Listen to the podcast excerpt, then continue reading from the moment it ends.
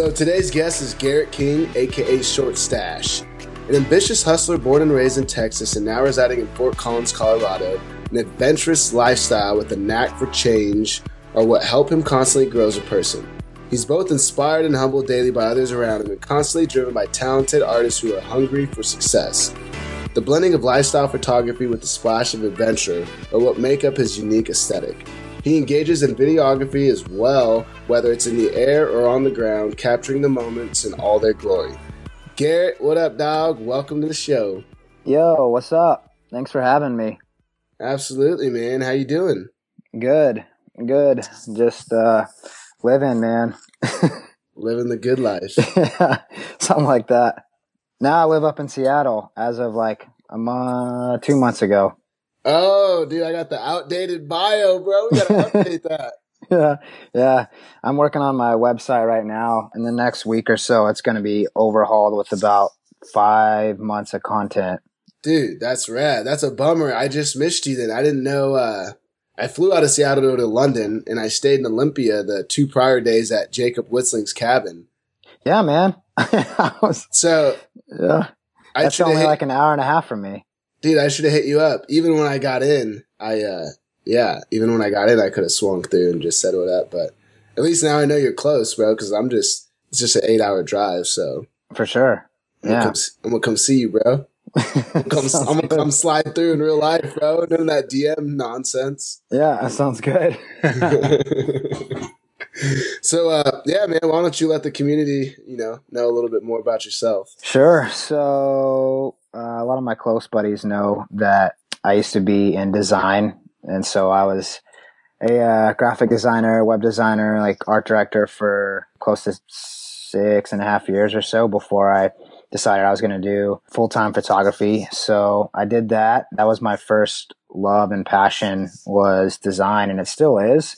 Um, I really, really, really love and appreciate good design, and um, especially when it's paired with incredible photography. I think it's it's super powerful as a duo, and so I've always been drawn to photography and wanted to do it, just to know how that was going to happen, and just stayed so busy with design that I never really had to think about um, kind of another career until um, Instagram came along, and I uh, I kind of got into all that when I moved to Colorado and had really no friends or family up there in Denver, at least, and um, yeah, I started meeting new people and reaching out and um, really, really getting to I would say a good place uh, as far as like personal growth um, for myself to just like kind of reach a tier, then go to the next tier and like talk to people I haven't met or like greet a stranger or, you know, buy someone's lunch behind you and stuff like that. And it's helped me really grow and reach out. And Instagram kind of opened that up for me to meet other creatives. Some of the guys I was working with at a creative agency were on Instagram and all kind of shared like that creative passion and photography and, uh, yeah, kind of exploring around. So that's how I got into it was um, moving to Colorado and getting out and exploring new places. So now I switched up after three years being there, and now I live in Seattle. I just wanted to move just for fun, just change the scenery. so I, I feel you. Packed up. Yep. It's uh, I'm similar into where I don't necessarily like to be in one place for too long. You know, it's nice sure. to it's nice to try try new things and be in a new environment. It's inspiring. Yeah, 100%. You come from super humble beginnings. I'd love for you to just share uh, a little bit about your just early life story, you know, kind of your background, the type of family, the type of area you grew up in, and, you know, kind of how you just through hard work and just fighting and persevering forward, uh, how you got to, you know, where you're at today. I grew up in Amarillo, Texas, and uh, had a lot of good buddies. Um, had a lot of bad buddies. I, I got along with kind of every person in the crowd. It's a small-ish city, but it's big enough to grow up in. I had a blast and like really learned a lot about myself and kind of what I wanted to do. I luckily had uh, good friends that were competitive academically that helped me um, kind of stay on top of that and keep my head straight. Uh, my mom and my dad and my stepmom were super supportive uh, growing up. I lived with my mom my first kind of part of my life till about like sixth grade. Then I moved in with my dad and my stepmom, and kind of on the other side of town. uh, away from my mom. And so I kind of grew up in one side of town, went to school in the other. And uh, yeah, it just really helped me grow, uh, knowing that like we weren't necessarily in the best neighborhood, but it, uh, yeah, the people I met around there and the things I saw growing up just helped me stay thankful for like what my family had provided me with. And, you know, it was just like a couple streets down. There's like, you know, pretty rough houses and, you know, people and stuff like that. And my dad, my stepmom just always encouraged me to, um, stay thankful and humble and like know that, um, no one's, you know, better than each other and that we all just have, you know, got blessed with different decisions and different opportunities and things that we were able to capitalize on. And, you know, one thing could change someone's life. Just, you never know who you meet, who you talk to, um, you know, make that person's day. And so I think I just got really heavily influenced um, by them to always, always, always, always remember that you don't know what everybody's going through. And so I think that's important still. I, I lose track of that. I can get upset or catch myself being rude to somebody or get upset about something dumb and just realize that, you know, you don't know what people are going through and uh, people don't know what I'm going through and stuff like that. So I think, um, you know, those, those beginnings really helped me shape who I was and who I've become. And I stay super thankful for that. And also grew up like in a super loving church that people were just like really down to earth and uh, would help out with anything. And it's just like a good, uh, base for me to grow, uh, especially with a lot of adversity that was around me. So yeah, like I had a, I had a, ta- a lot, a lot, a lot of deaths in my life growing up. Like a lot of buddies die. There was a lot of suicides growing up, a lot of accidents, stuff like that. Dealing with that at a young age was tough to mentally accept and move past and grow from. I just, it was so hard to comprehend what was happening at the time. And I think that it just constantly kept me grounded, knowing that it could all end at any given moment, uh, you know, or reach out to your friends that you think aren't doing that great, or just like be that light for people, you know, when they're in a dark place, because you just never know, yeah, what they're going through. And so, um, I think that shaped me quite a bit uh, to be super strong and to be the tough one, you know, out of my buddies, or just like mentally stay strong for others. So, um, I think that really, really helped me, especially within my career now, uh, meeting new people and just loving on people because I'm kind of moving in a in a way that I want to end up teaching people and help any way I can. Um, so I feel like you know my mom and my sister are both teachers, and my mom just retired, but I think I have that in my blood to just like love on other people and help. So. Um, as far as you know where I'm at right now, I think that that's really shaped me as a child to growing up in middle school and high school and being who I am today. I'm just thankful that everybody who helped me grow at a young age definitely still have an impact on me now. That was beautiful, man. I, I, I really appreciate it. Seriously, I, I, appreciate you being with us. Uh, you know, you're a champion of the people, and you're just one of those real dudes that is a, is a real champion of the people who's there to help and support and uplift and bring together and collaborate. And those people are rare, man. There's a lot of just selfish people that just care a lot more about themselves than they do about, you know, just the collective whole. And so when you meet people like you, man, it's just always, uh, it's always refreshing. It's always nice to know that there's more, you know, there's more of us out there. Yeah, man. I, that's like the only way to be to me is, you know, if you took away all technology and just anything, man. Food, water, all you have are just each other and um, relationships in your life. And I've told so many people that that those are the things that you cherish. You know, uh, without people, it's hard to make memories and like you can't share them with anyone else if you don't have people in your life. Like this thing, it's important to keep that that grounding of just communication with people and um, generosity and just level with anyone I think that's that's huge. Especially we need that now more than ever in our life. And um, I'm no better than anybody else, man. That's for sure. Half the time people ask me, I just say I'm just figuring it out daily. I don't have no idea what I'm doing. that's so, the best. Though. That's exciting. It's an adventure. Yeah, yeah man, and that's why I like it. It's because I I don't have some like master plan or some like uh, I have goals, but I don't have some like master plan or some shortcut or some like here's my certain keys to success and bullet points for people to follow. I have no idea, man. I'm just making them up daily, scratching them off, erasing them, putting something else new that I think is better. Or the next day I might erase all of it and like start over. I don't know. Right. So speaking of memories, you know, photography, filmmaking, those are great ways to capture and, and share memories. How did you get started and, and which one came first? I know you do both and you do them well, but which one uh, kind of started everything off? So photo for sure because yeah, man, it was like you're on your iPhone too, right? So yeah. not even it wasn't like DSLR photography. You started. At, what phone were you shooting on?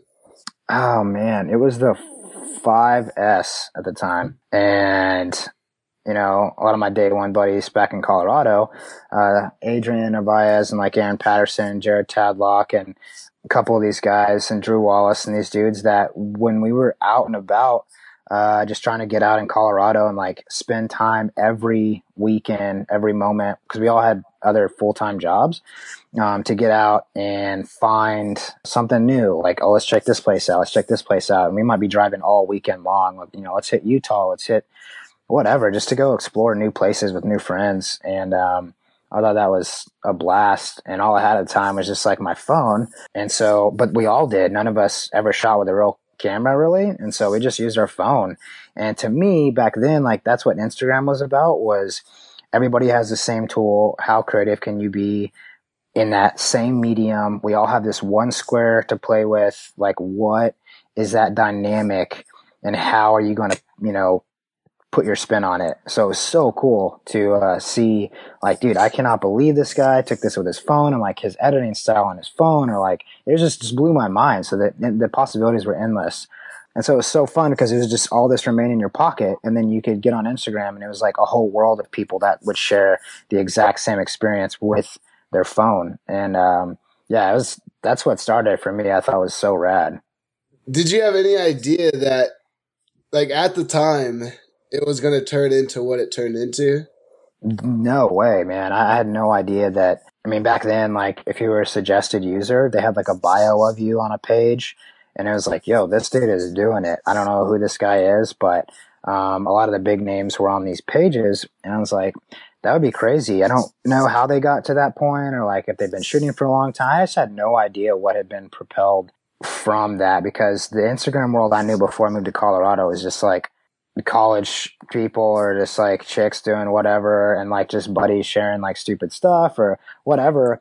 Little did I know it was going to be like a portfolio of like moments and memories that I've shared. And so there's like a whole nother world of dynamic out there that was like, yo, I had no idea people actually like showcase the places they went. I just thought it was all kind of like basically what Snapchat is now.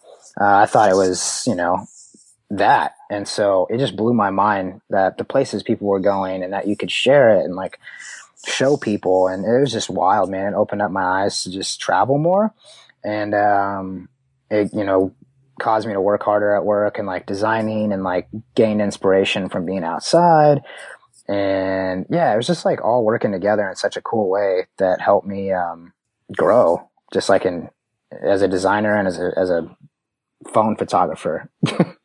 Dude, that's beautiful. So sounds like so the early days of Instagram were definitely, you know, beneficial and empowering to uh, you know, where you are now and it got you outside and got you creating and For sure. You had a little homie with you throughout this, Mela. Uh, yep. a lot of you guys are probably familiar with Mela, you know, uh, Garrett posts lots of photos of his his beloved dog. Uh, what type? What dude? What type of dog is is Mela, and what's your relationship like with her?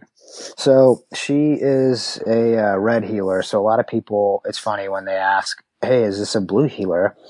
And then they feel dumb because I'm like, "Well, she's a red heeler because her color," and they instantly think like, "Oh, okay, yeah, that makes sense." Because uh, there's only like you know, uh, blue heelers are kind of, I'd say it's like a 70 30 split. Like there's more blue heelers and red heelers. And I grew up with an awesome blue heeler named Jenny. And uh, that was my my stepmom, my dad's dog. And so I, I love the cattle dog kind of persona. And so I got her in college. Uh, my dad was actually like, You might wait. You're pretty busy. Like, I don't really know if a dog is a great option right now. And it totally made sense. I just did it anyway. And so at the time I was dating this girl and, uh, she definitely was like the closing factor on getting her. Um, I was 21 and no, I was, I wasn't even 21 yet. I was barely 20 years old and I like went to this spot and found her and she was a little too early to get. I think she was around like five and a half weeks and, uh, they needed to get rid of them. And so I got her a little too early and she was about the size of her head. And so I got her, took her home. All of a sudden, it was like love at first sight. The girl I was dating at the time showed up and was like, You have to get her. You just have to. So, peer pressure, got Mela. I named her, her full name is Carmela. And so uh, she had a caramel face as a baby and was the only like mellow one out of her whole litter. And so I just named her Carmela and just Mela for short. So homegirl's been with me. She'll be eight years old uh, this February. So she has been from city to city, state to state. She's just roamed all over the West Coast and like all over like Central America, like US. And now like the goal is to be taking her all around the world with me. And so she is my companion. And to her, I'm like her mom, dad, and boyfriend. So. yeah. Dude, I, I love that, man. I'm sitting here trying not to laugh because I, yeah. I bought my first dog, you know, that I purchased myself, mm-hmm. uh, at 20 in college. You know, girlfriend had a lot to do with it. Uh, yeah. and then sa- sadly during the breakup, she, you know, she kept the, I was the, I was the gentleman, you know, and mm-hmm let her keep keep the dog, but it all worked out because now I have an amazing German Shepherd, which I sent you a picture of earlier. Yeah, yeah, yep.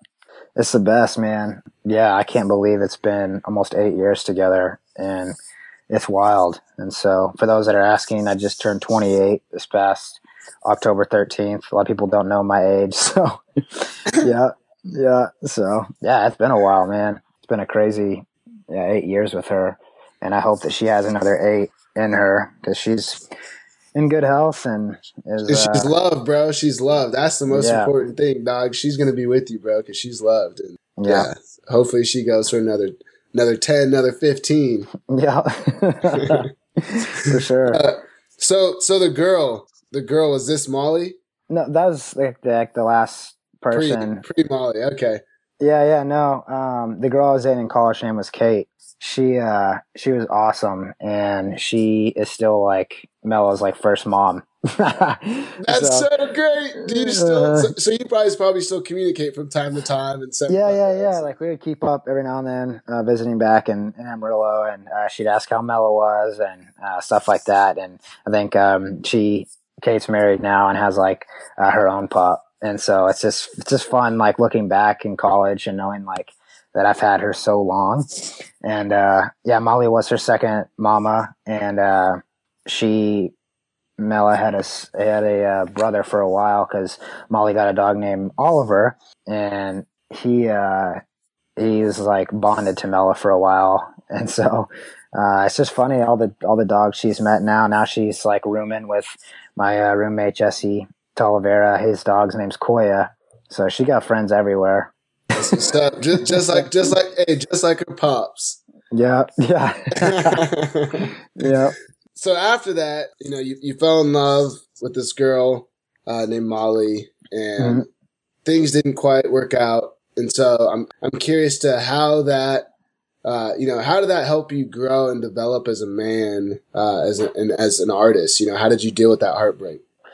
Yeah, so I she taught me a lot about who I was and things I needed to change and my mistakes and you know every decision that goes in your life you pay for whether it's good or bad. And I think that it's what helps you grow as a person. And when I was just by myself in Colorado I was able to really dig deep and reach out to people talk to different people go see places by myself go see movies by myself. Just like go do stuff, man. Just stay busy, stay active. Don't get set in in a negative mindset, and um, don't be afraid to talk to people and strangers and this person, that person. I think it just really, really made me think it's sink or swim.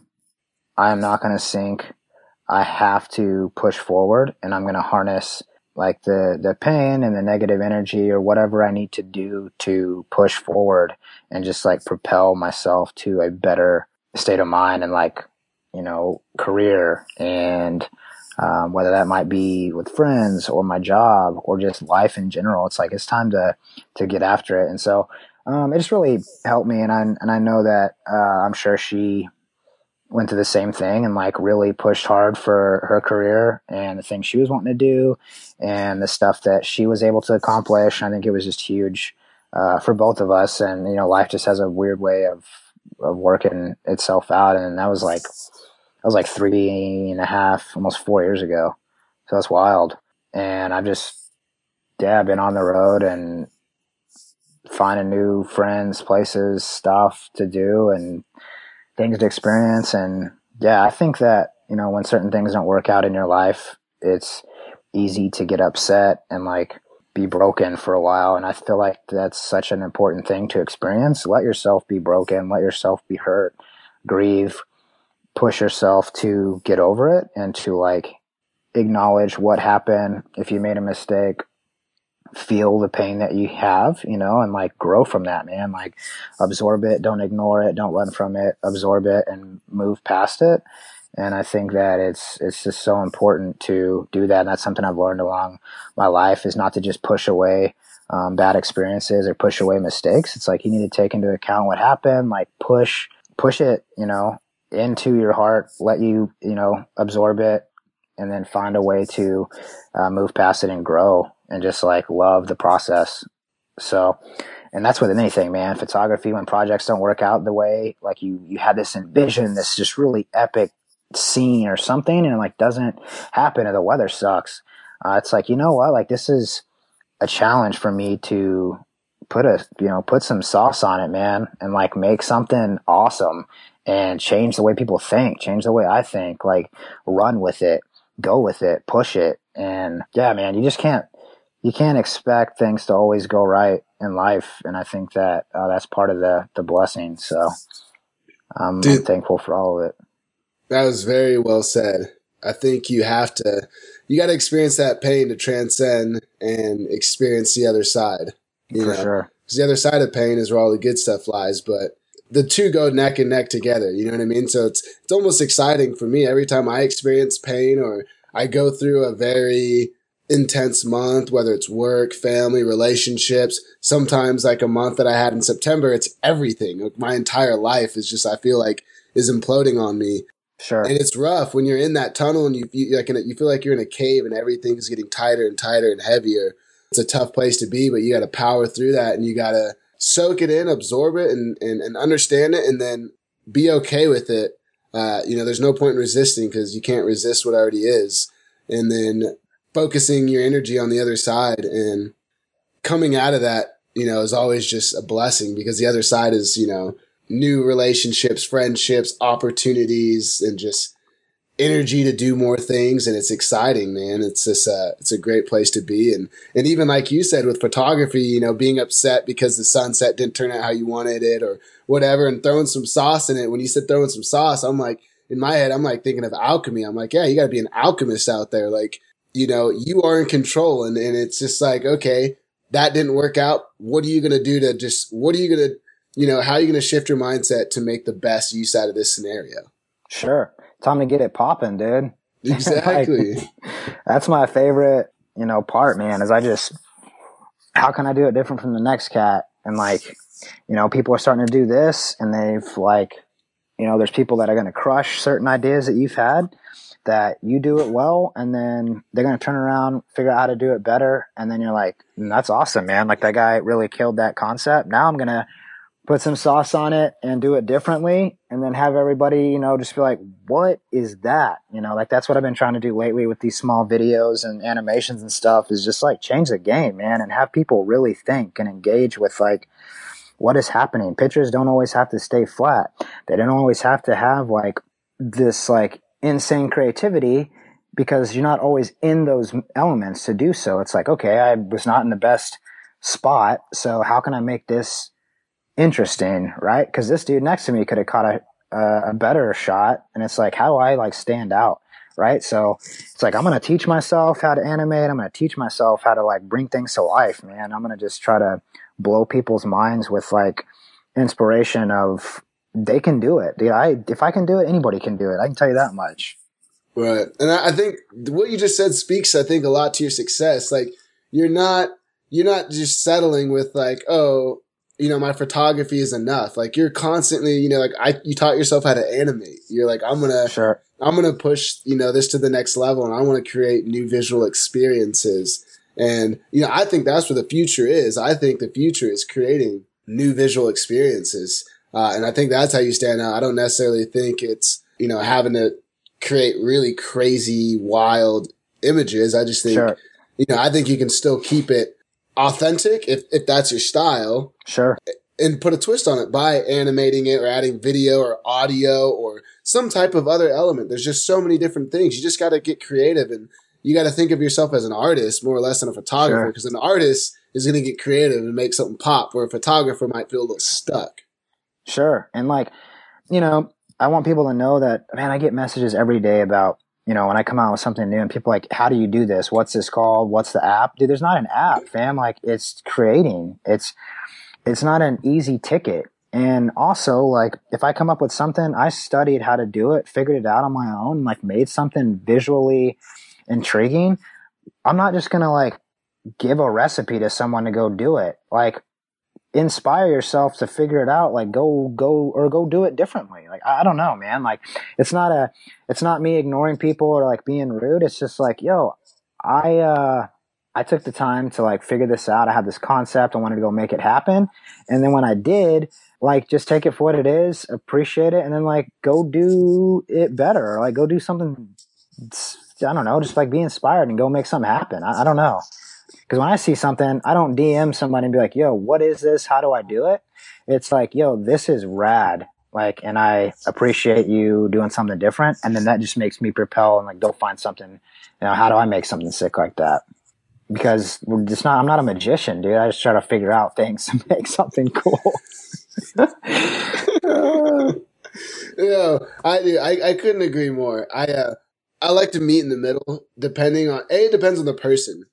You know, exactly. Foremost, yeah. Uh, you know, I, sometimes I'm more willing to share things with with some people more than others, and I just the reality is, dude, I think some people are more deserving. Some people are just knuckleheads, and they just want all the shortcuts, and so those are For you sure. know, there's the shortcut guy, and then there's the people that I know work really hard, and they're just curious. They just thought it was cool, and they want to know, and so I don't mind sharing you know something with them. But uh, even yeah, photography locations, like that photo I sent you of, of, of Fenton uh, my dog and I in front of that mm-hmm. blue door.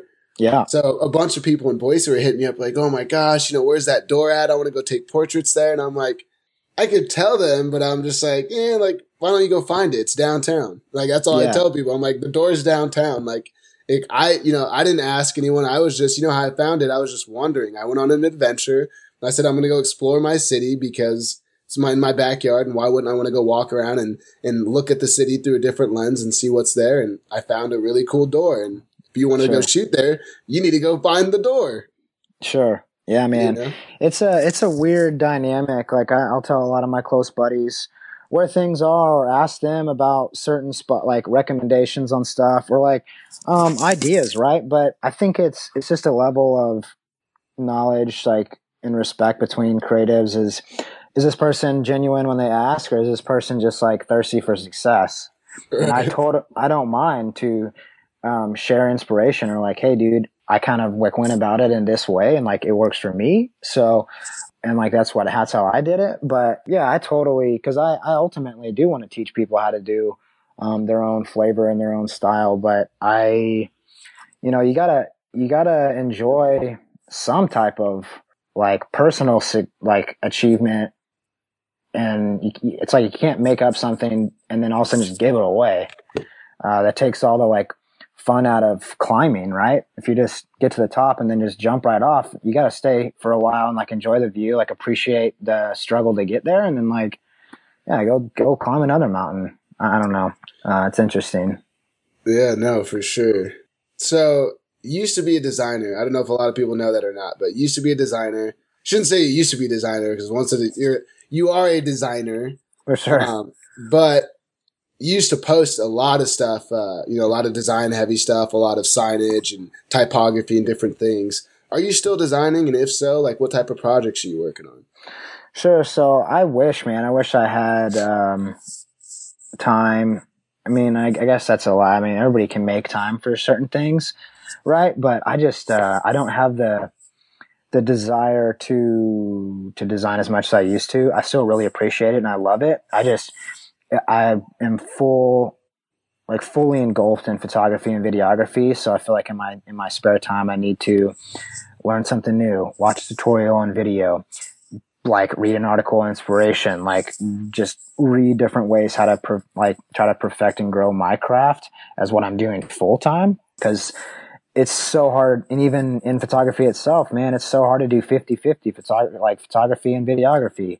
Sometimes you just got to plunge into one and like give it 100% in one. It's so hard to split yourself and that's the dilemma i have right now is because i love still image storytelling as a set but then videography can actually you know bring those ideas to life man. And so it's just so tough um, doing that. And then you got designing on my other brain. And I'm like, man, I just, you know, I, I think what I take away from my design right now is just doing really, really elegant typography and like trying to incorporate that slowly into um, I think when I get to a better level of videography, I can incorporate a lot of motion graphics and things into it that I would appreciate from the design aspect. So I'm just not at a point in my career right now or, or in my own talent or growth in videography where I can add that right now. I'm not confident enough to do that. So I'm trying to do more storytelling as far as like videography. And then once I feel like I'm in a good place with that, I can add some flavor design, but can't just do it all at once or like try to force it. Um, there are really creative people out there and incredible people who do both who are killing it in sound design who are doing all these different elements, man. And I feel like design plays a huge part in really anything. And so I'm just trying to take it a day at a time and like not try to combine everything at once. But yeah, I definitely want to always keep design in mind because I think that there's, I'm very competitive and it's hard for me to stay up currently in design and in photography and, and videography, man. This is so tough because I know some incredible designers and they just live and breathe it. And that's how you should. And for me, it's like, I'm not living and breathing it anymore. So like, I, I can't play myself. It's like I, I'm behind and, and I acknowledge it, but I'm also, if I'm going to be behind here, I want to be ahead here. Right. So, uh, I just got to kind of do one or the other. So that's, that's cool though. So double, doubling down on your strengths, you know, yeah. your, your superior strengths. Like obviously, like you're still a great designer, but the reality is it's like, if you're good at three things, four things, eight things, it's like you really got to pick like, you know, what are your main two things? Because the sure. reality is you just don't have enough time to to become an expert at eight things. You know, maybe wow. over your over the years you do absolutely. Sure. Um, but sure. it just it's a long game, right? You know, it's just, uh, yeah. it's not a short it's not a short term play. Hundred percent. 2014, that winter, something changed. You went from uh, posting a lot of design art and stuff like that to straight landscape photography. What was the catalyst there? So I moved to Colorado.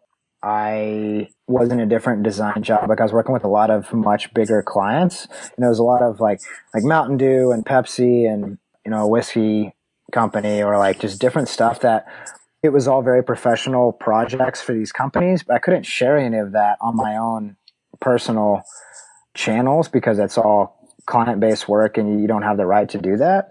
Whereas like when I was working in an agency in Texas, we got to work on like really awesome personal flavored projects on the side because we'd crush the work that we had and then be able to like have all these side things going. And it was a much more intimate process for me.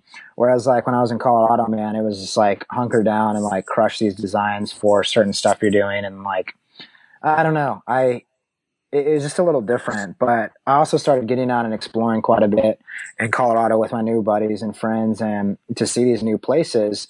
And then I was kind of brought into that world of, hey, this is the other side of photography. And it was like, or other side of Instagram. I was like, this is wild. Right? Because the Instagram for design, a lot of times it is, Insta- it is that way now on Instagram, but back then it was Behance, right? And it was like Dribbble. That that was like the Instagram for design. If you know what you were doing and you were dope at it, that's where you were at, right? I didn't really see a lot of that on Instagram, um, and now the way it's evolved, why not have all your illustrations and designs like Christian Watson for you know 1924 US and like um, Adam Bickerel and all these pl- all these dudes that just do really incredible stuff are sharing on Instagram now, and it makes so much sense. But back then, it was like I didn't really see any of that. It wasn't to that level that was Behance and Dribbble. So, um, yeah, man, just the change of scenery and growth for me to just like do something different. And it made me realize how beautiful Texas is and where I grew up from. So it's always fun to go back and visit and like go capture things that I took for granted when I was younger. Because like Texas has some incredible spots, places in the South, like Oklahoma, any of that, man. Like I really, really, really appreciate, I've said it before, people who live in not so photogenic places and who just like crush being creative. It is insane. Like I will say this a million times. Somebody, Jared Tadlock. If you don't follow him, you need to do it now.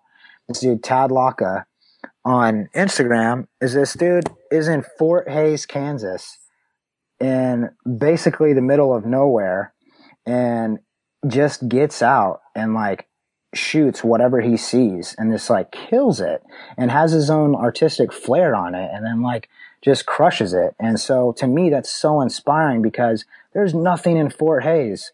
Like we, we visited him and it's like, dude, there's not a lot out here and you really appreciate what he's creating. It's insane. And, um, to, to me, that's like, that's above and beyond because if you live in Switzerland or you live in Norway and you just know how to point your phone somewhere, it's not a hard place to get a good picture, right? So a lot of people value like e- even where I live, right? Washington is absolutely beautiful. And people think I'm an incredible photographer because I live somewhere awesome. And and it's like, yo, if you live somewhere great, that doesn't make you a good photographer. Right? Like a lot of people up here can just point their phone at the clouds and the fog, take a picture, and everybody thinks you're awesome. It's like, dude, anybody could do that. If you go somewhere great and you take a great photo, it's different you know, or go somewhere that's not photogenic and tell a story. That to me is way more powerful. You know, now you got cats who are like really good at photography and videography and then go to incredible places. That's a wrap, dude. They just, it, it's just killer, right? You know, you got mm-hmm. really, really good people in really good places and it's, uh, that's different. But a lot of people kind of get that, that dilemma and the wrong way of seeing like just because you live somewhere awesome doesn't make you a good photographer. And I think it's you're a better photographer if you don't live in that good of a place to me because it makes you so much more dynamic. Because you then you know because I've traveled with Jared and when we go to somewhere sick it's dude just crushes it. Because he's because he finally has something like different to shoot. And it's like oh mm-hmm. dude you know everybody watch out. And he probably honestly he probably looks at the world through a different lens because like when you live, like I know for us, like living in Boise, Idaho, I love Boise, but it's not necessarily like, you know, a lot of, a lot of photographers that live here complain. There's like, there's nothing to shoot here. I wish I lived in a big city like San Francisco or sure. New York City or somewhere cool. And the reality there, there, there's plenty to shoot. It's just, sure. uh, you got to get creative and it, you just got to challenge your eyes and you got to like, you got to quit looking at everything for what it is and really start to look up, below, underneath. Sure different angles, foregrounds, and just like you gotta, like you said, you gotta get creative. So I imagine a guy like that, putting him in an environment where it is stunning. He's just like probably all over the place. Like I see this, and yeah, you know where, everyone, wild, where everyone else is shooting the same shot. Probably he might be the dude that's up. You're like, what is he doing? But he just he sees yeah, man. It's a, it's so, and that's how all my buddies are, you know, another guy, Aaron Patterson, another dude, Adrian Navarez. Like we all shoot so differently and see different things and all have different editing styles. So we travel together so much because it, it's just such a cool dynamic to be like, I didn't even see that over there. Or like Jared, he's so tall.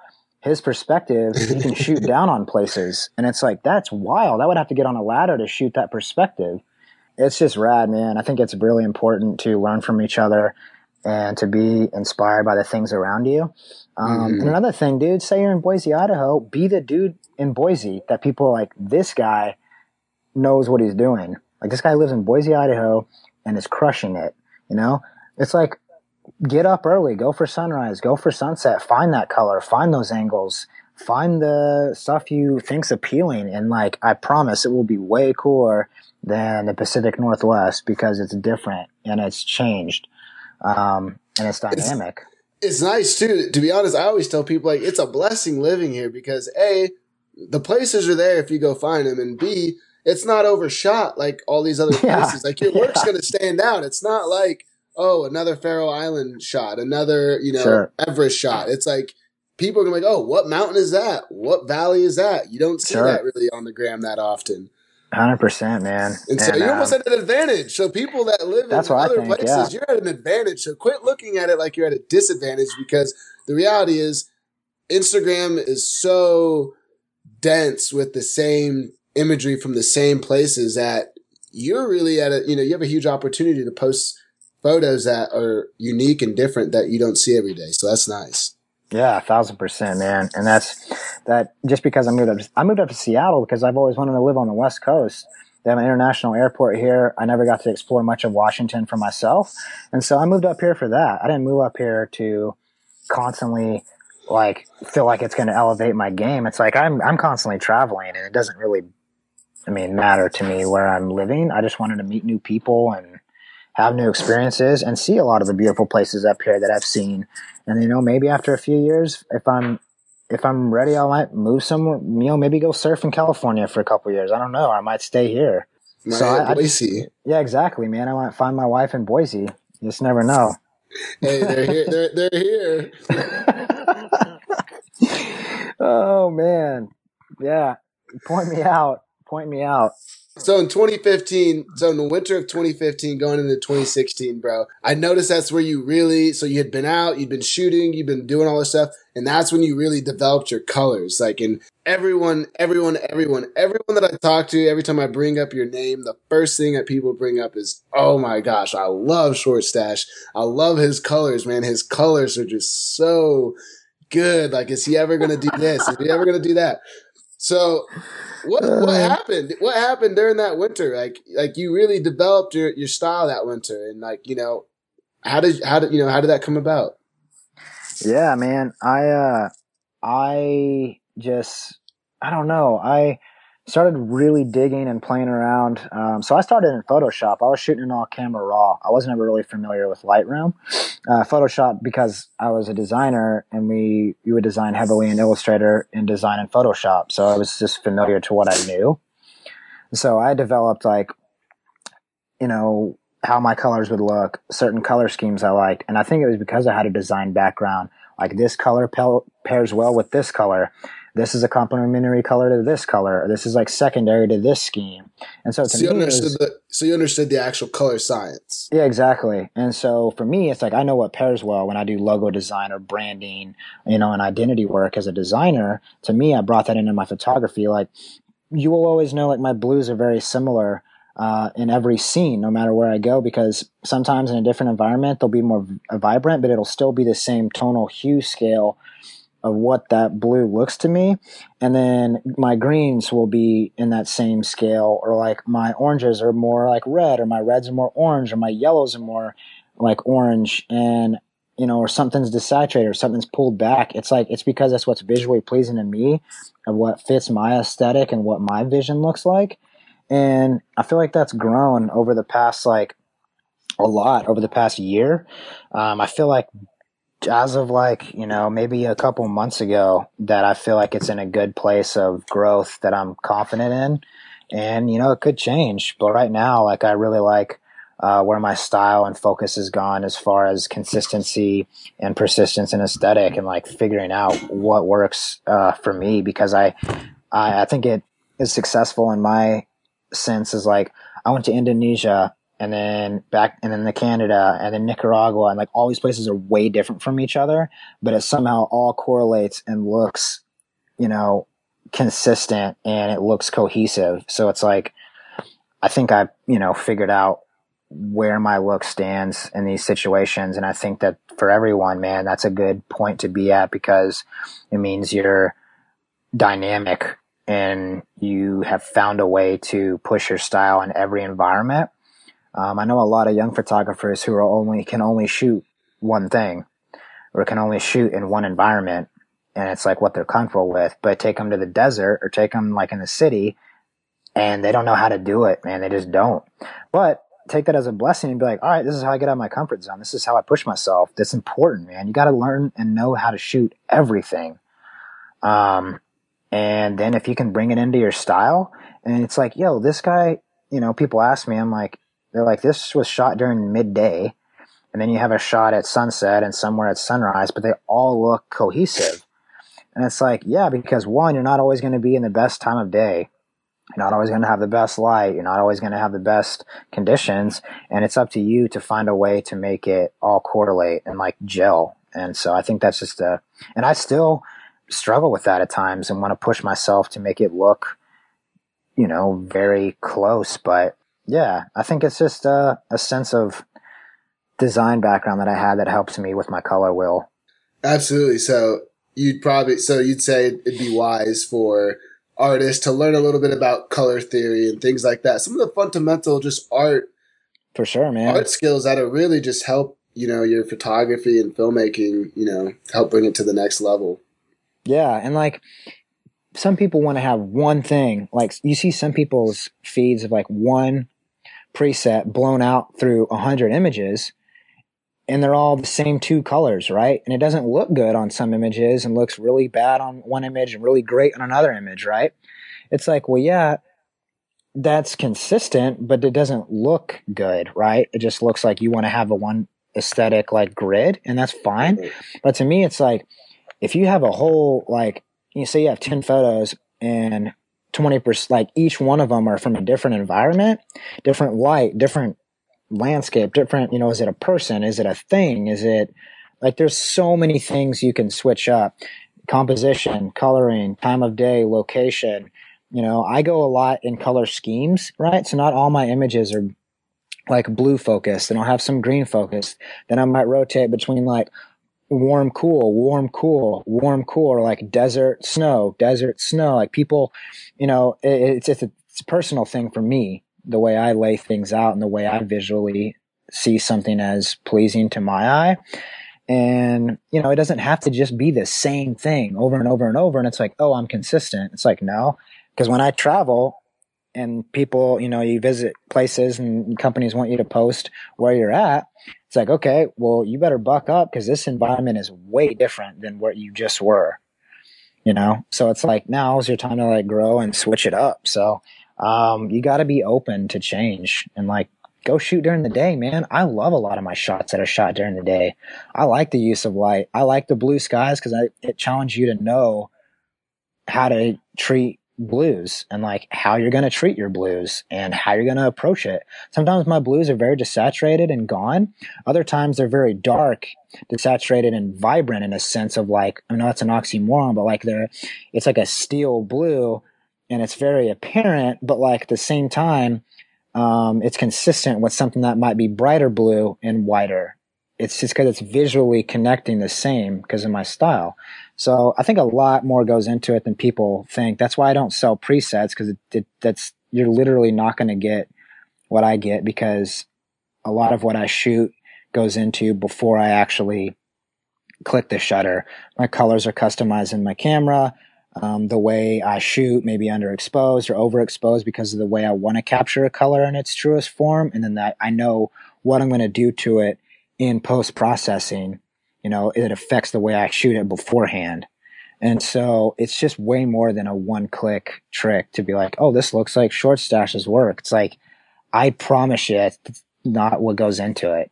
Um, and I don't want to lead people astray saying that like, yeah, dude, uh, for 50 bucks, you can buy these, these presets. And for me, it's like, you're not, it's not going to look any, any, you know, anywhere close to that. And, uh, I think a lot of people have their presets out there that give people a great foundation to start from. And that, and that's awesome. Um, but for me personally, it, it, it's just not going to be there. Well, it'd be a, it'd be a false representation, and you don't want to put that out for there sure. Because like exactly. You, like you said, it's it's not my it's it's the whole package. It's a, your work. Each photo is a production. It's the pre-production, the production, and the post-production, and it's the three together working that produces that image. It's not a preset. A pre, you know, you couldn't put together a preset pack, and people couldn't recreate your look. And so Sure. why would you want to do that and have people upset that are like, oh, it doesn't look right? And it's like, yeah, it's because you don't do what I do in pre-production and production, which doesn't allow you to achieve the same result in the post. Sure. And like, you know, I know that you mentioned earlier while we're on the subject, man, is I am interested in doing online tutorials and stuff like that when it comes to that point in my career. But I, uh, right now, I am about to kick off a video series. I want to do like a three part project. Um, I know we kind of chatted about it before, but I, it's going to be like one video will be all the camera gear I use. Like here's certain lenses I use, right? Like it might be kind of a 101 for beginners or people that are interested. Like what does that lens do? The focal length, why I like to shoot it. What does 1.4 mean? What does 1.6 mean? Like what does that mean, right? And like what kind of look that gives people and a sense of like scale or depth or things like that, right? Like a lot of that goes into something that's visual, visually pleasing to the eye. And so I think a video about that and have it really well produced and show people like this is what I do and that they're actually learning something and gaining value and they, you know, take some notes and like learn about it, right? Or re- rewind it, play it. And then another video about me actually getting into the editing process of like, here's the tools I use. You know, if you shift this, this is what happens. If you shift this, this is what happens. You know, if you tone this down, this is what happens. You know, and like I want to teach people in a sense of like how I fish, you know, how to fish, not just give them fish. And so I think to me that would be very valuable. And people be like, oh, that's sick. I'm stoked to go like make my own presets, right? And like build on them. You know, that might not be what you want to do in a couple weeks. Be like, oh, I actually like want my blacks to be a little bit faded, or I want them to be my photos to be a little bit more grainy, to where it's like this film effect, or I want it to be so clean and sharp and dynamic. Like that's what I want. Right? Let me teach you how to go about doing that. If you don't know how to do that, like get in there and dig and like I'll show you where those tools are. They're all there, right? People just don't Mhm. don't know. No, absolutely. And I'm stoked. I can't wait to I can't wait for that release. I can't wait to to push those tutorials, man. That's going to be super exciting. For sure. So I'm gonna be doing that during um I think the next coming like the next a couple months. Get, Okay. get it cracking because it's kind of a slow time for everybody in the year, getting Yeah. close to Christmas and stuff like that. So I'm gonna really take the time because I don't want it to be rushed. I don't want it to be like forced. I want it to just be really well thought out and like you know point out some things to people or questions I've been asked and stuff like that, and just like really love on people with trial and error that I've gone through. It's like I'm not an expert uh, by any means, and I learn every day. But it's like this could help someone else. I, I don't know. Dude, expert enough. That's what I always tell people, man. You, you're, you're never too novice to share knowledge. You know what For I mean? sure. As, long, as long as the person you're sharing it with is is not as good as you, then you're an expert. Like, you know what Sure. I mean? Like, I like that. Yeah. Expert enough. yeah, like you're expert enough. Like, to, I get by. to- Yeah, exactly. You don't have to be. There's always going to be someone better. So like, you're never going to sure. be the, you know what I mean, the guy of all guys. But sure. there's always going to be people below you. So like, the moment you learn something, like, why not just give it back? You know, For sure. pay it forward. Yeah. So, and like it's funny you're talking about making presets. Like I love. It's nice. Like it's it's one thing for people to buy presets, right? Whether they know how to make them or not. But like once you understand the tools that you're using, it's really like I get a lot of joy out of making presets. Like I'll For be sure. editing. I, I edit my photo. And it's like for me, it's like a song. So it's like I have the a, a brand new edit that's so sleek. Then I save the preset, and then even when I'm naming the preset, I enjoy naming it. Like I, I have so much fun naming my presets and like based For off sure. of the edit. And it's like a whole like I feel like I'm creating an album. It's like I got my photos from the shoot, my new presets I've created, and it's like I've created this entire production inside of my workflow Sure. that you know sings to me. And now I can always go back to those when you know whenever I'm trying to achieve that vibe or whatever it might be. Yeah, man. I mean, like when I go to Canada, or if I when I was in Indonesia, man, I had that. My preset was that Indo sauce. You know, it was like the the outdoor. You know, it was my lifestyle sauce, and it was like you know those those. It was my aesthetic in that scene, and that sits separately. those colors and those adjustments work for that environment. I can't put Indo sauce on a forest out here because it doesn't work. you know, I got to then build something else out here, you know, whether it's my Stranger Things sauce or something else that's out here that, that works, man. And that's the beauty of it. I, I love that process too, but, you know, and, and that's just, yeah, that's part of the fun. Dude, I love it. How many flavors of sauce you working with, bro? Man, I got a whole cabinet full of jars uh, that I, I got just uh, stored away. And so, yeah, I probably have over the time of, you know, shooting, I probably have like 15 or 16 different presets that I've gone through because some correlate well and are slightly adjusted through different environments and some are way different, man. But yeah, I have a, I have a cabinet full. So uh, sauce on sauce on deck, bro. The sauce master. yeah. So yeah, what's, I think that's dude, that's part of the joy. What's the craziest like? What's I don't know. What's what's the craziest adventure story you have? Like, so you've been all over the world. Yeah. You've been you've been blessed. You really have. You've been blessed to you know to have the opportunity to to be all over the world, and you know you've worked really hard to uh, to be given those opportunities.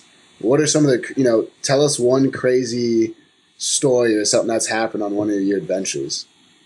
Sure. I'm trying to think, man. There's always like certain little things that happen. I've never had like one giant experience that was like, wow, I that did not go as planned, you know? So I'm I'm thankful for that in a sense because a lot of times those are either dangerous or something went really bad, but I can tell I'll, I'll share with you a special moment for me that I thought was I'll tell you two of them. One of them was when I went to Norway with my buddy Adrian and Aaron, and uh, we were in the middle of the Arctic Circle, pulled over, we are getting ready to go hike Preikestolen the next morning, and this like snowstorm blew in and like this rain, and so we set up a tent.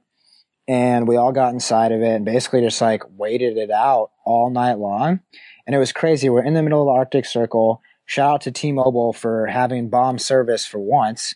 Um, but they, uh, they, like, we were sitting in the tent and everybody was just kind of chatting. And I had incredible service and it's just free of charge up there. And uh, so I hot spotted both Aaron and Adrian, and we all just like watched Netflix, got caught up in work, and just kicked it for hours in our tent, man. In the middle of the Arctic Circle, nowhere in a blizzard, in a tent, just getting buried you know, and it was just so fun to just like know in that moment you were sharing that with somebody. And like I was watching The Office, you know, halfway across the world in the middle of the night. I don't know. It was just crazy feeling. Um, and in that same night, man, I thought about like, I wanted a wife with me. You know, I wanted my person with me to experience it. I wanted my dog with me. I wanted someone else to experience that moment. And so it uh it keeps things in check, man, when you have those certain little moments of joy and of I guess just of like weird experiences like that.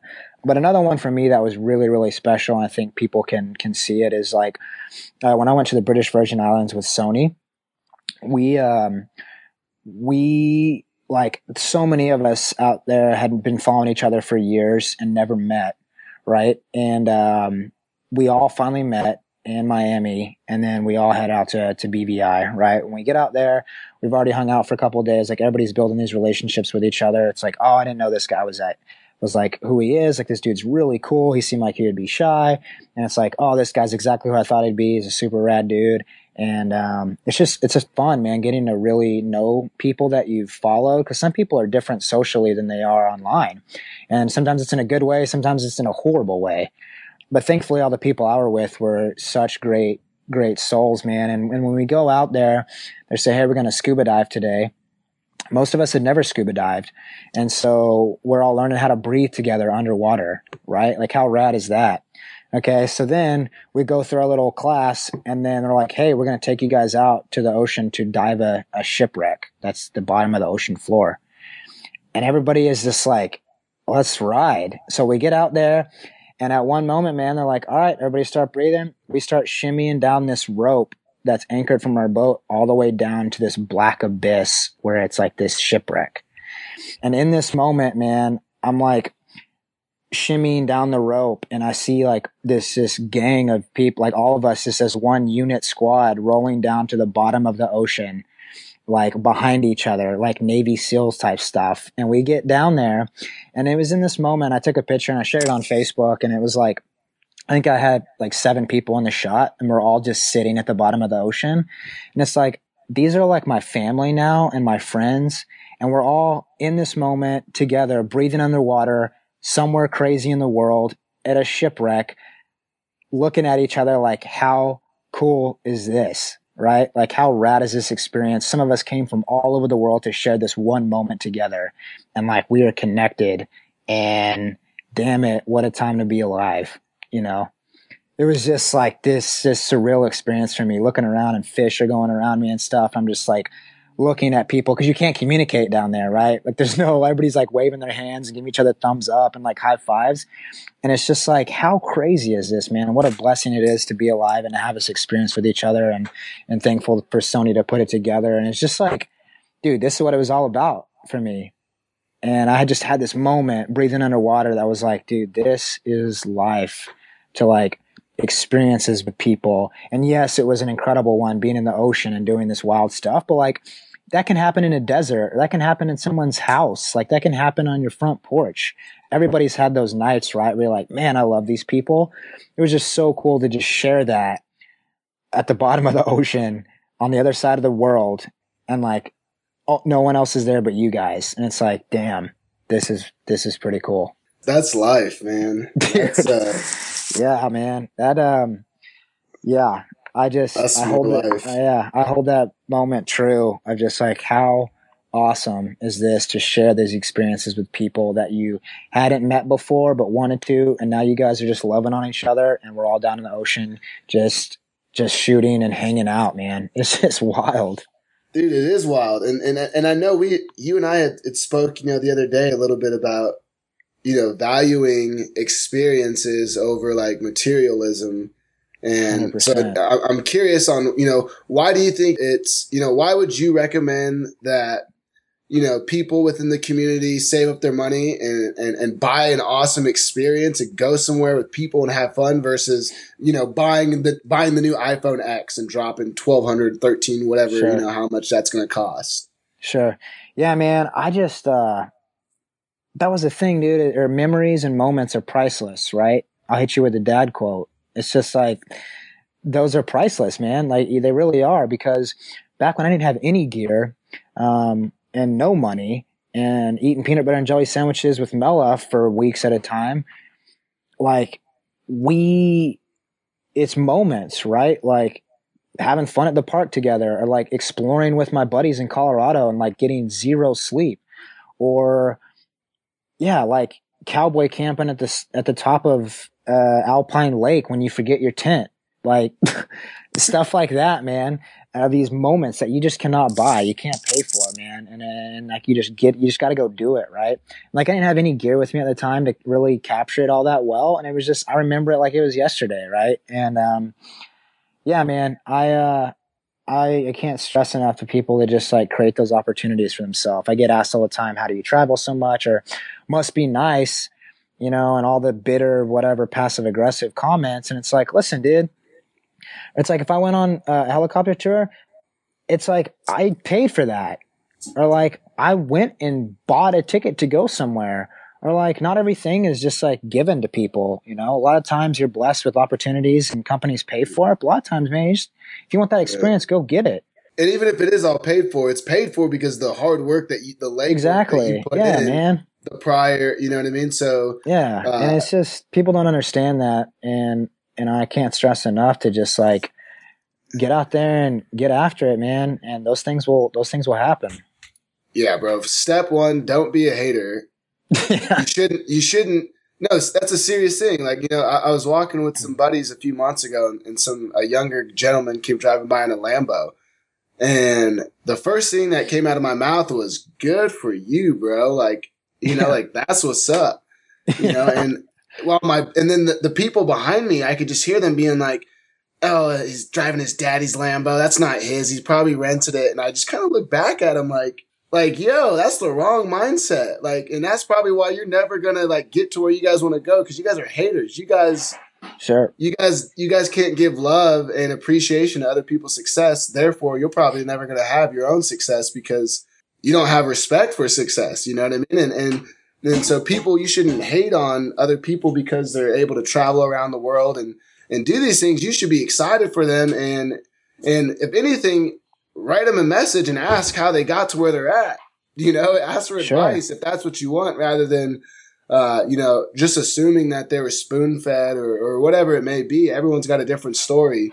Sure. Um, and so, yeah, man. And, and then to go back to, you know, what you said too, like you just got to do it, man. People need to take action. They need to quit, uh, waiting for an opportunity, go and create an opportunity and quit waiting for someone to, to give you that push because there's a good chance that person may never come along. And so Yup. you got to be self motivated. And if you really want something, don't talk about it, be about it and take action. Like, bro, this is 20, 2017. The tools are available. We have the internet. So like, there's really no excuses for anything. Yeah, man, I agree. Like I, uh, you know, dude, if you want to go get a Lambo for a day and flex on everybody, go do it. Right. And enjoy it. And ha- Yeah. And and if people are gonna say that, man, that kid that dude just could have rented it for the day just because he wanted to feel like what it was to drive a Lambo, man. exactly. And and some people like their goal is to be like, I'm gonna own an Ashton Martin one day, and I'm gonna drive around in my loafers. I'm gonna flex on everyone, and that's what's gonna make me happy. Other people, other people can be rich in their own ways and be like, I don't. I'm gonna be so rich because I don't want to spend it on anything. I want to bless my family. I want a small cabin somewhere, and that's how I'm gonna live, and that's what's fulfilling to me, and that's great, man. It's to each his own. That's the blessing of it, right? Like, who cares? Yes. Let exactly like the, the the thing that I tell people is you should be so focused on your own growth and your own dreams and your own goals that you don't have you don't have an ounce of energy left to spread any hate or harm or foul intentions or or any of that stuff. It should just be love. Like you you know, if you're focused on your thing, then you don't have time to like be worried about what everyone else is doing. Like you're just in your own lane. And so Sure. uh, especially for artists. That's I think I think when you stay in your own lane too, that's when you create your most original art, and uh, and the more people you can find that are in that same mindset, the better. Because I think when you have a group of people that are on that same mentality, then oh my goodness, like the art that comes out of that It's a wrap. collective is is yeah, Yeah. it's special. It's special, and that's why you see. You know, like A$AP Mob, like music, Mhm. like, you know what I mean? Like, you think of like musical groups and like, it's like there's more power in, in groups. Like you see a lot of just beautiful, and even people that are solo artists, like they're not solo artists. Like they got a team around them. They may be less seen, you know, they're more behind the scenes, but they got a team of very inspirational people around them that they all vibe together, and it's what allows them to create epic music and art and and things like that. Hundred percent, man. Like I just, yeah, dude. Um, I think that that's just those are just valuable, valuable, valuable things to keep in mind, and just know that like that type of knowledge is so important to create. And What type Yeah, of man. music do you listen to, by the way? I always you're always slapping some bangers, but oh yeah, man. I, I always listen thought you were interesting before I got to know you more. Like I always like I'm like, yeah, like Short Stash is an interesting ass dude. Like yeah, a lot of people based on my looks would know that I listen to all hip hop and rap. You know. Yeah. Um, and I love. I thought you'd be like Luke. I thought you'd be like Luke didn't even know who dude. Real quick. We were in London, bro. We had tickets to J. Cole. Uh And Luke didn't even know who J, who J. Cole Yeah. was. it was so funny, man. Yeah, because like you know. Luke's Luke's basically everything but rap and hip hop, right? Like Yeah, he grew up on yeah. like rock and roll, man, and like uh, it's just so funny how things are influenced, right? Like I, I don't know, like I out, out here, everybody listens to. I mean, I found a, quite a bit of homies that listen to what I do, but a lot of people out here listen to like real folk or alternative and indie, and I love all that stuff too, man. And I have buddies also that I grew up with. We all listen to screamo and like and you know Senses Fail and and like Underoath and all that stuff dude. And it was just i love all that music man. And and it's so fun to sh- see who shares the same interest. And um yeah dude i'm constantly slapping somebody's mixtape or something that no one has really heard in a while or throwing it back to uh some oldies. But yeah man i if i could i would just have you know videos that I can pump out with just an absolute heater on it from a rap artist that I love and try to keep it professional, but it just does not, it doesn't work that way. Uh, so, that's, dude, that's why we got to go shoot some music videos, bro. We do, man. Cause I, um, nothing gets me more hype when I see something like that. If I see a really, really sweet edit and someone's got a, you know, a future song in there or it's a young thug coming on and they know how to cinematically display it, that stuff gets me so hype. And, uh, it's crazy. You know, I've seen some people do some really rad edits to like some, you know, college football stuff or, you know, certain hype videos that Jacob Owens, some, bro. Yeah, right?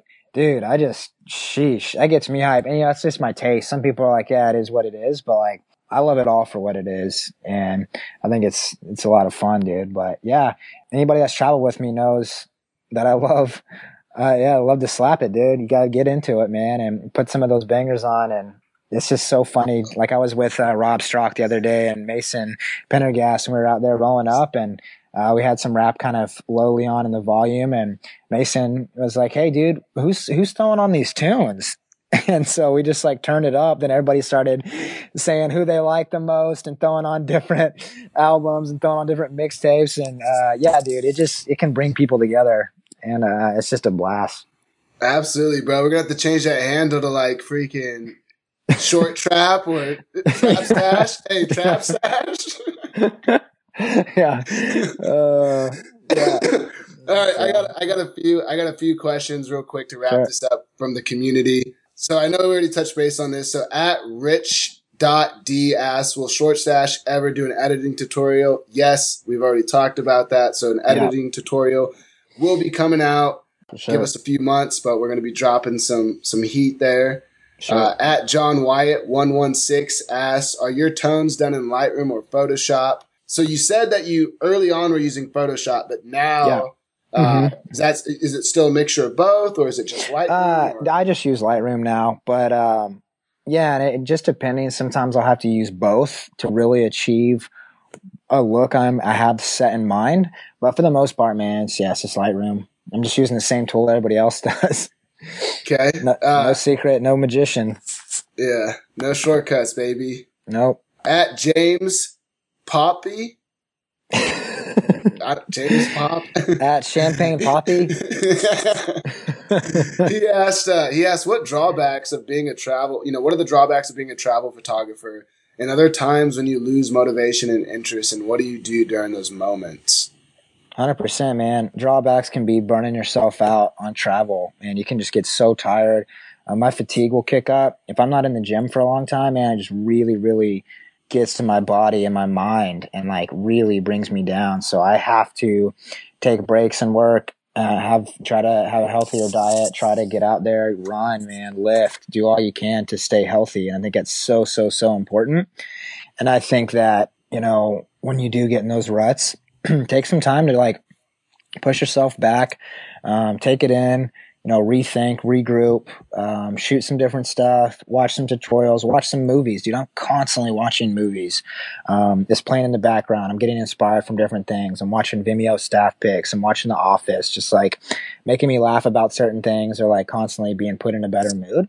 And I think that yeah, during those off times, man, Jordan has off days, dude, and sometimes you just don't you don't shoot the basketball. You just hang out and take some time off. Like I basically took off all of October just to reset and like hang out at home for a while and sleep and do nothing. And I think that's just important to have that personal growth is to allow yourself to to just take it all in, man. Relax. You you gotta you've got to have those that time. Treat yourself, man. Go get a massage. It's important, dude. You know, go lift, go run, stretch those muscles. Like, you know, you don't only stretch your brain, you know, and exercise your brain, but like you gotta physically exercise and get that stress out.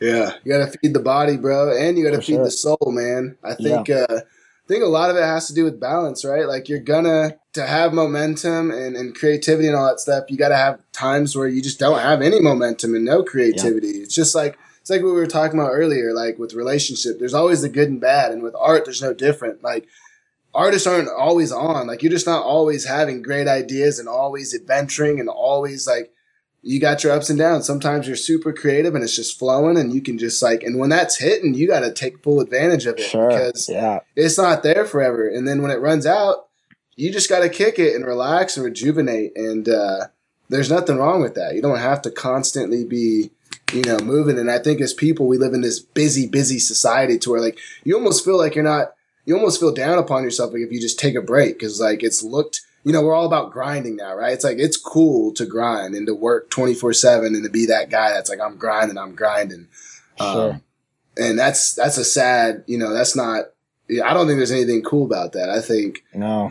you know, you should you should strive to just get proficient in what you do. Like you should be able to have a balanced life. You should be able to have make time for your yourself and your friends. You should be able to make time for work and you should be able to make time for like whatever you whatever feeds your soul. If that's reading, if that's boxing, whatever it may be, like whatever your thing is outside Sure. of your paid gig or whatever, like you got to make sure there's time for that. Like mine is my skateboard. Like, and I always, I always keep my board with me and I always make time to go to the skate park, even if I'm not, you know, shredding and like riding as hard as I used to ride. Like it's my yoga. You know what I mean? Like that's my happy place. I get, I throw on my headphones and I go cruise the park and, you know, Sure. throw a few things down and I'm good.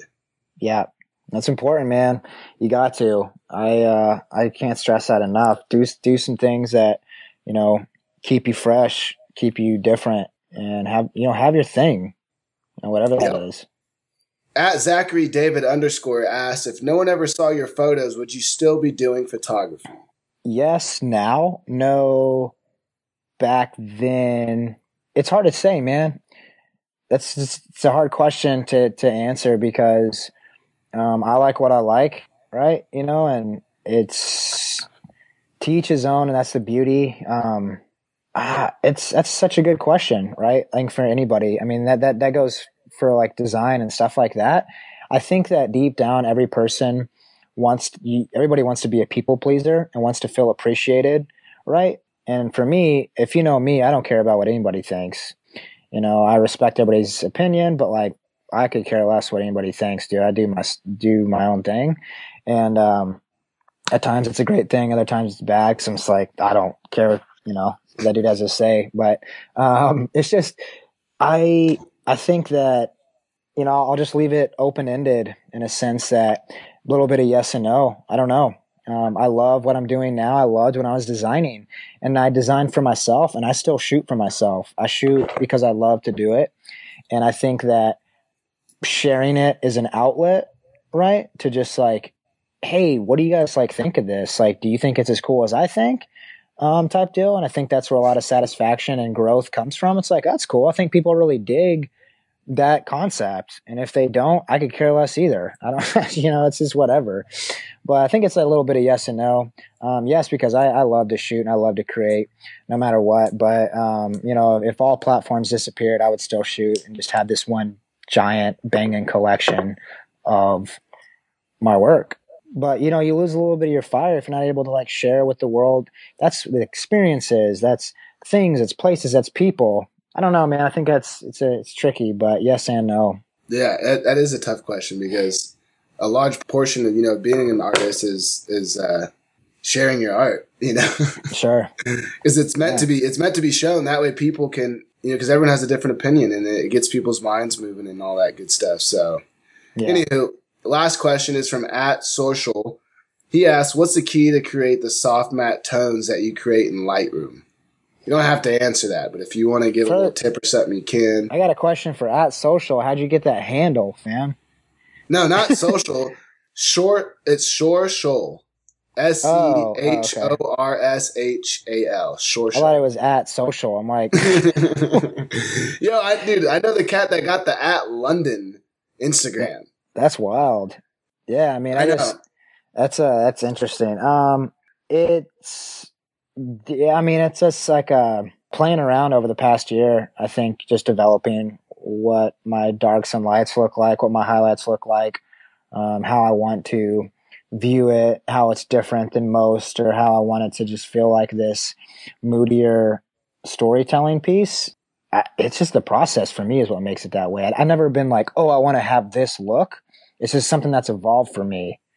So I, I think it's just been built over time, man. I don't, I don't know. But as far as like physically making it look that way. It's just playing around in Lightroom just like anybody else can, man. I think it's just like getting in there and seeing what you like. That's the beauty.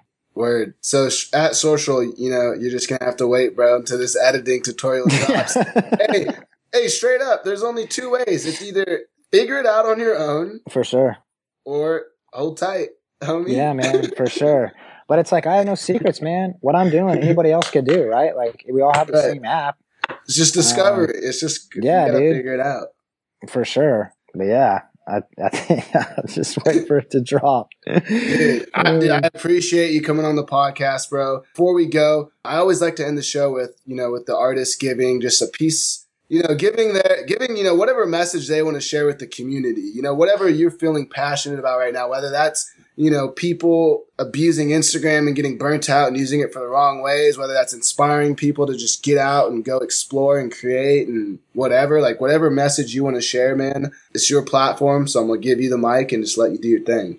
For me, everybody is so after each other, man. It's unreal. Everybody's bitter. Everybody's passive aggressive online. Everybody wants to see people fail to try to prove someone wrong, prove someone right. Like it's insane right? The amount of saltiness on the internet is just is mind boggling and it's sad. I can touch on a I'll touch on a sensitive subject, man. I posted a photo the other day in Oregon uh, of this waterfall, and everybody is trying to comment on a photo saying it's illegal to be down there, right?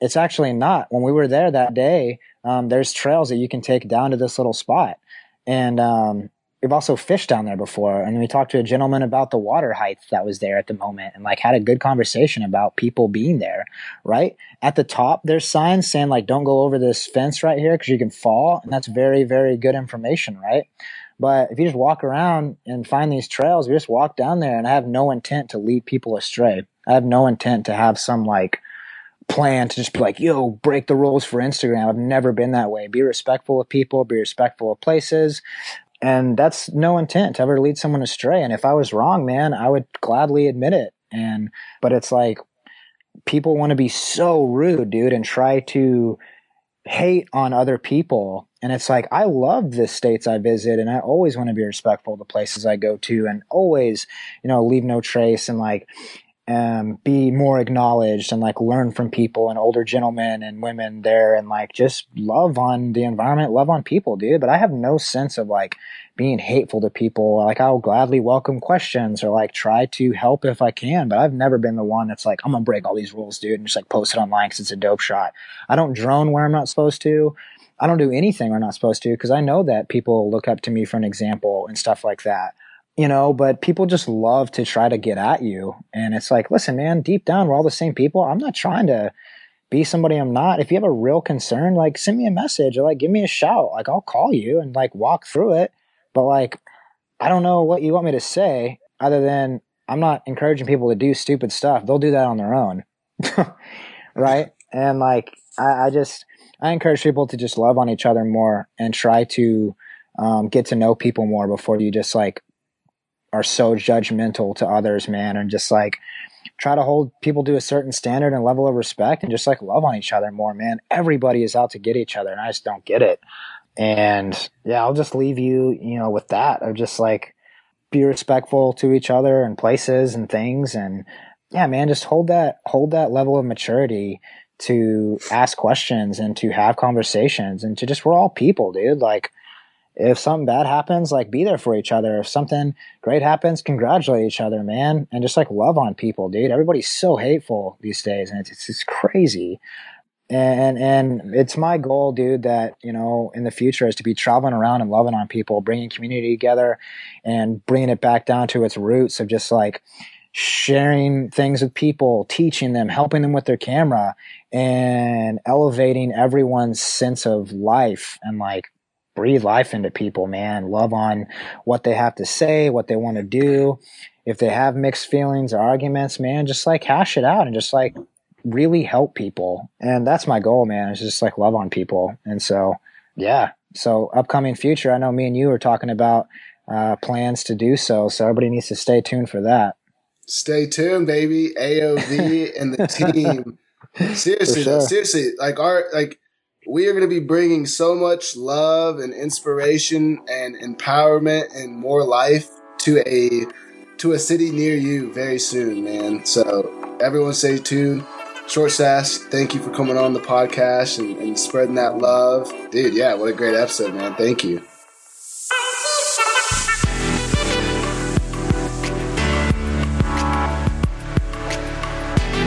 Thank you for listening. Please share the Art of Visuals podcast with your friends and make sure to hit that subscribe button. Sharing is caring. You can follow Art of Visuals on Instagram at Art of Visuals or sign up for the Art of Visuals newsletter on artofvisuals.com. Join us next episode for more, but until then, let's continue to visually inspire the world together.